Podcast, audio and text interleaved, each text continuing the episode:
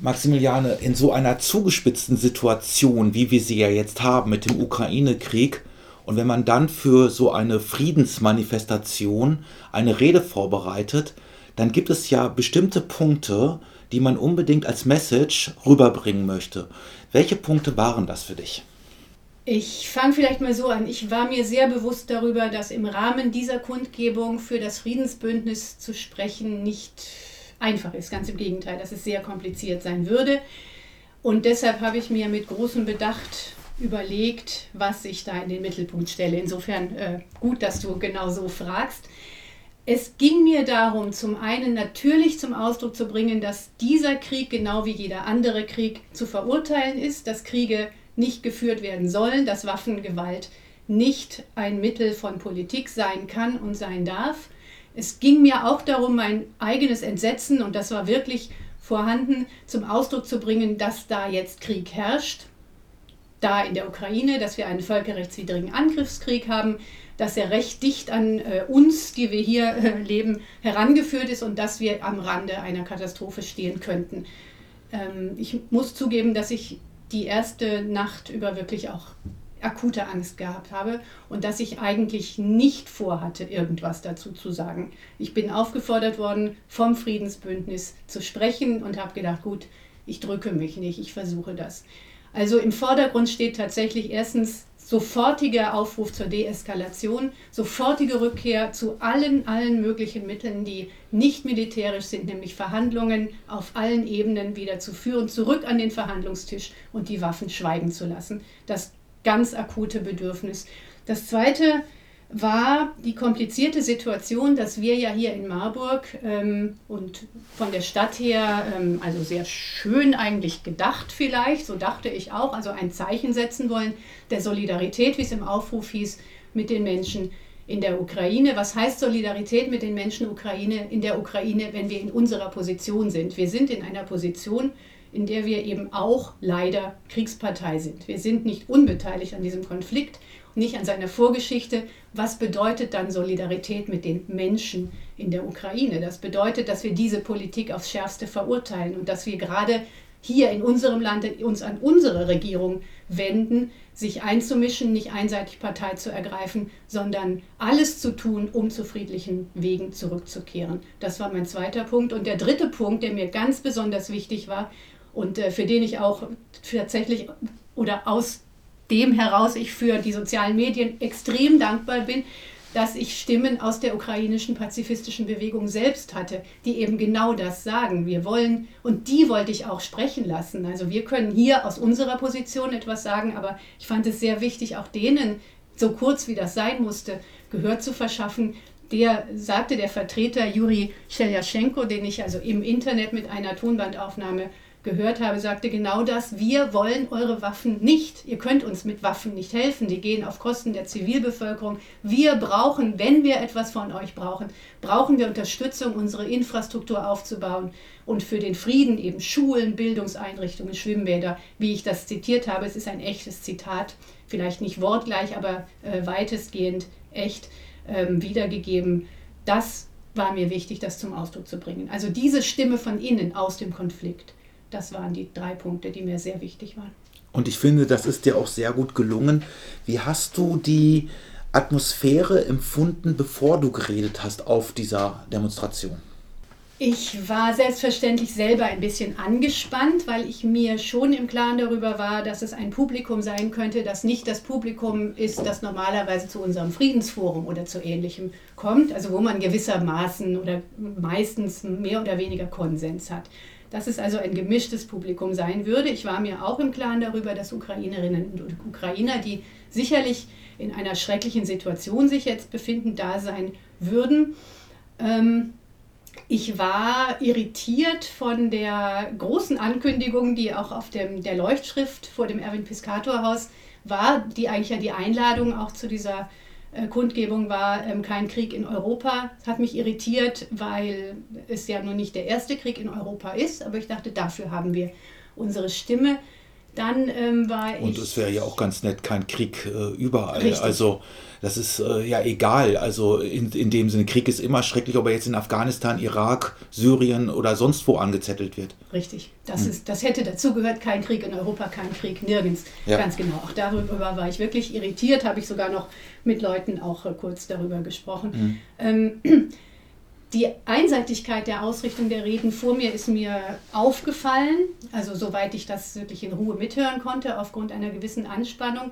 Und ähm, ist mir immer, also das hat sich zugespitzt und ich dachte, wie gut, also so unangenehm ich mich gefühlt habe und angespannt, wie gut, dass ich was dagegen setzen kann. Die Einseitigkeit und der große Applaus in Richtung Vergeltungsmaßnahmen, in Richtung kriegerischer Maßnahmen, militärischer Maßnahmen gegen Putin, der nun als einziger Dämon immer wieder auch genannt wurde. Dieser Putin ist aus der Zeit gefallen, ist ein alter Diktator ähm, und jetzt zeigt er sein wahres Gesicht etc. Dagegen brauchen wir Widerstand und zwar Widerstand mit Waffen. Das war der Tenor der Reden vor mir. Und ähm, der große Applaus, der dafür laut wurde, hat mich sehr irritiert, weil ich hatte keinen Überblick über diese gesamte äh, Zuhörerschaft. Es gab eben sehr starken Applaus genau für diese Richtung. Während bei deiner Rede es, äh, ja, ich möchte nicht übertreiben, aber man kann es glaube ich so nennen, geradezu zu tumultartigen äh, Szenen gekommen ist, wo wir schon ernsthaft äh, äh um dich Sorge hatten und äh, du äh, schlussendlich am Weiterreden gehindert worden bist. Aber vielleicht schilderst du, wie du diese Situation erlebt hast. Hm. Ja, die Situation hat mich überrascht. Ich habe damit wirklich nicht gerechnet. Ich erinnere mich, dass mir aufgefallen ist, als ich zu dem Punkt Deeskalation, Rückkehr zu dem, zum Verhandlungstisch, äh, das ist ja relativ am Anfang meiner Rede eigentlich, kam, dass es stiller wurde, als ich das erwartet hatte. Also, dass es nicht so auf Begeisterung traf, das ist mir aufgefallen. Mhm. Ähm, die ersten Buhrufe, Pfiffe, sonstigen Rufe, die kamen ja dann schon, als ich das Wort Vorgeschichte sagte, in diesem Moment. Äh, so, dann dachte ich, okay, es gibt offenbar nicht nur wenige, sondern viele Menschen, die das so nicht hören wollen, also die diese Sichtweise nicht wollen. Aber ich bin nicht darauf gekommen, dass ich abbrechen wollte. Ich habe gedacht, es ist, wenn es laut wird, dann warte ich einen Moment, dann wird es schon wieder leise werden. Wenn es nicht leise wird, rede ich trotzdem weiter. Das ähm, ist meine Art. Ich habe überhaupt keine Veranlassung, mich von irgendeinem Podium zu schleichen, wenn geboot wird. Auch nicht, was den Inhalt meiner, dessen, was ich sagen wollte, angeht. Also davon bin ich überzeugt. Das habe ich auch im Friedensbündnis abgestimmt.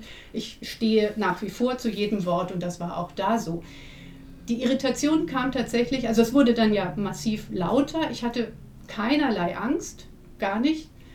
Ähm, ich wusste im Übrigen auch, dass da Sicherheitskräfte waren, aber an die habe ich nicht gedacht. Ich habe gedacht, ich stehe auf dem Podium, die anderen sind unten, ich rede meine Rede. Das ist das Normale, was passiert, wenn man was sagen soll, auch wenn man als eingeladene Rednerin auf einem Podium steht.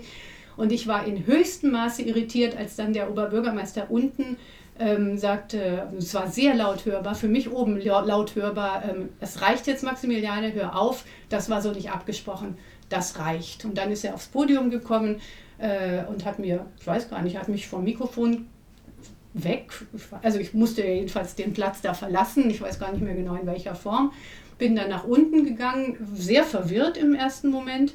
Ähm, dann äh, gleichzeitig kam mir dieses Gefühl, oh je, ich habe jetzt einen riesigen Fehler gemacht, ich habe jemandem hier seine Veranstaltung versaut. Das war ja dann auch offenbar so. Also ich habe die Schuld sozusagen dann erstmal kurzfristig an mir gesucht, habe mich versucht, so ein bisschen klein zu machen. Das war sehr, sehr, sehr scheußlich. Das war scheußlich. Nicht das Gebrüll, sondern dieses runterserviert werden und noch verbal attackiert zu werden, statt eben, wie ich im Nachhinein dachte, na, man, man hätte mich wirklich vielleicht schützen müssen. In der Form ist es eine Veranstaltung, an der wir mehrere Rednerinnen, deshalb auch mehrere Sichtweisen haben, wenn man das denn so diplomatisch sagen will.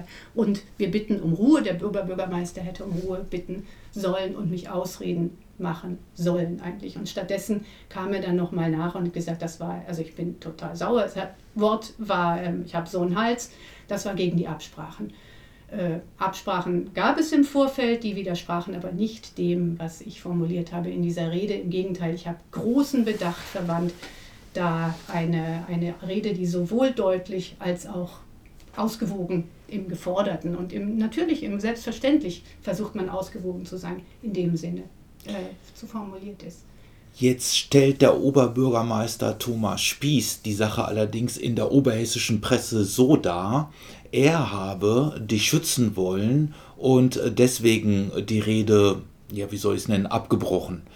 Was sagst du zu äh, dieser Aussage? Ja, diese Aussage hat mich, mal abgesehen davon, dass sie mich kränkt, hat mich amüsiert. Also ich habe mich in dieser Weise noch nie beschützt gefunden.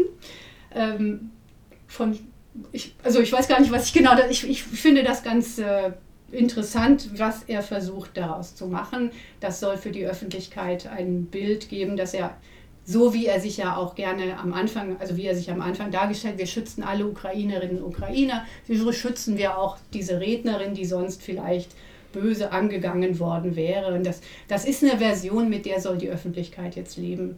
In meinen Augen ist sie genau das. Sie ist einfach eine Version für die Öffentlichkeit und um da keinen großen Wirbel mehr daraus entstehen zu lassen. Du hast uns gerade erzählt, du habest während äh, des, der Tumulte äh, keine Angst empfunden. Das spricht für deinen Mut. Ähm, aber ich stelle mir jetzt vor, das ist ja trotzdem schon mal so ein Erlebnis, also dort oben zu stehen und dann wird einem so viel Feindseligkeit entgegengebracht. Wie war das denn im Anschluss? Äh? Also bist du damit ganz schnell fertig geworden oder? Nein, ich bin damit gar nicht schnell fertig geworden. Also ich war zuerst äh, verwirrt und habe dann geguckt, dass ich mein Manuskript erstmal wieder zusammenfalte.